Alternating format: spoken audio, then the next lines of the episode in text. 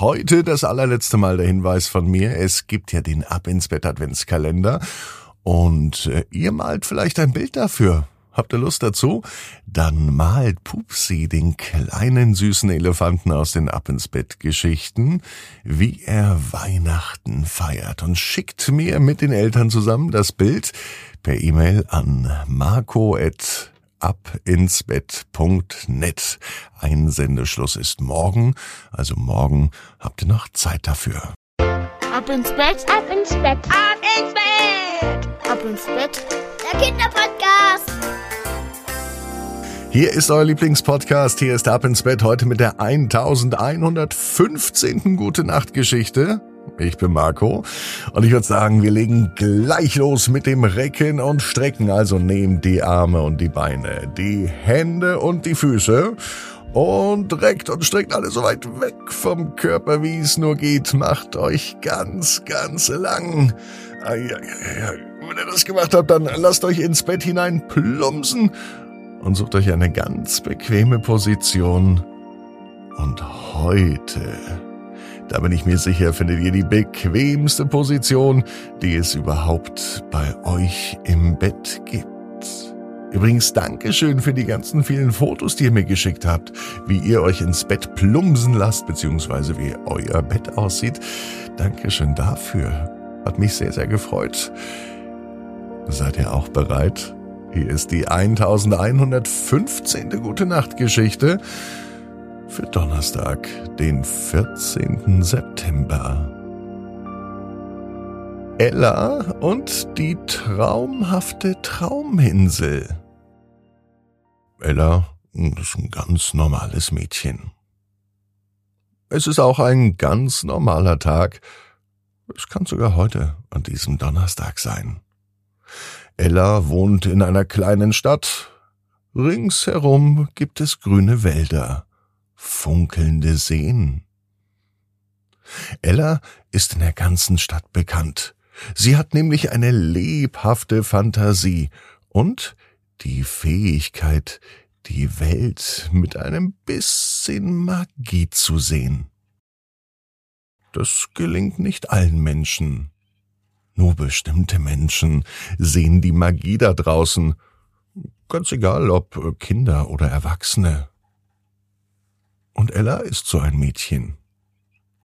Heute Abend, als der Himmel am Mond auftaucht und die Sterne zu glänzen beginnen, liegt Ella in ihrem Bett. Es ist so schön gemütlich. Das Bett ist der schönste Ort im ganzen Haus vielleicht sogar in der ganzen Stadt.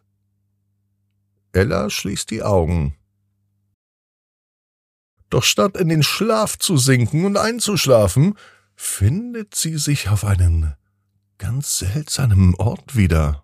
Es ist ein besonderer Ort. Die Trauminsel. Die Trauminsel ist ein faszinierender Ort, den man nur in seinen Träumen erreichen kann.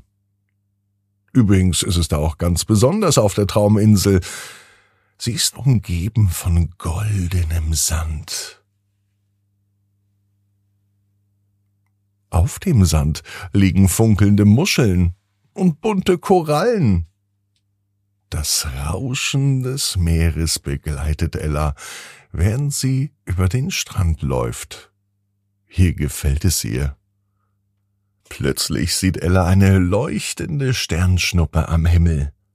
Ganz schnell schließt sie die Augen und wünscht sich etwas Besonderes. Dann öffnet sie die Augen wieder.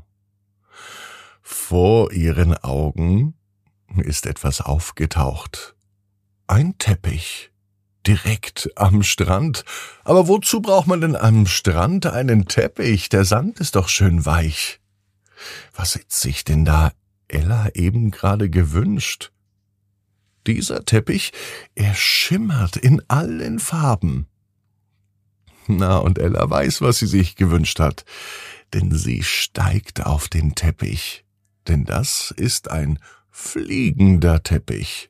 Und mit einem Mal hebt Ella zusammen mit dem Teppich ab. Sie fliegt hoch, sie steigt höher und Sie kommt bis hoch zum Sternenhimmel. Und dort fliegt sie in unendliche Weiten. Sie sieht funkelnde Galaxien, leuchtende Nebel, und sie ist sogar dabei, wie ein Stern geboren wird.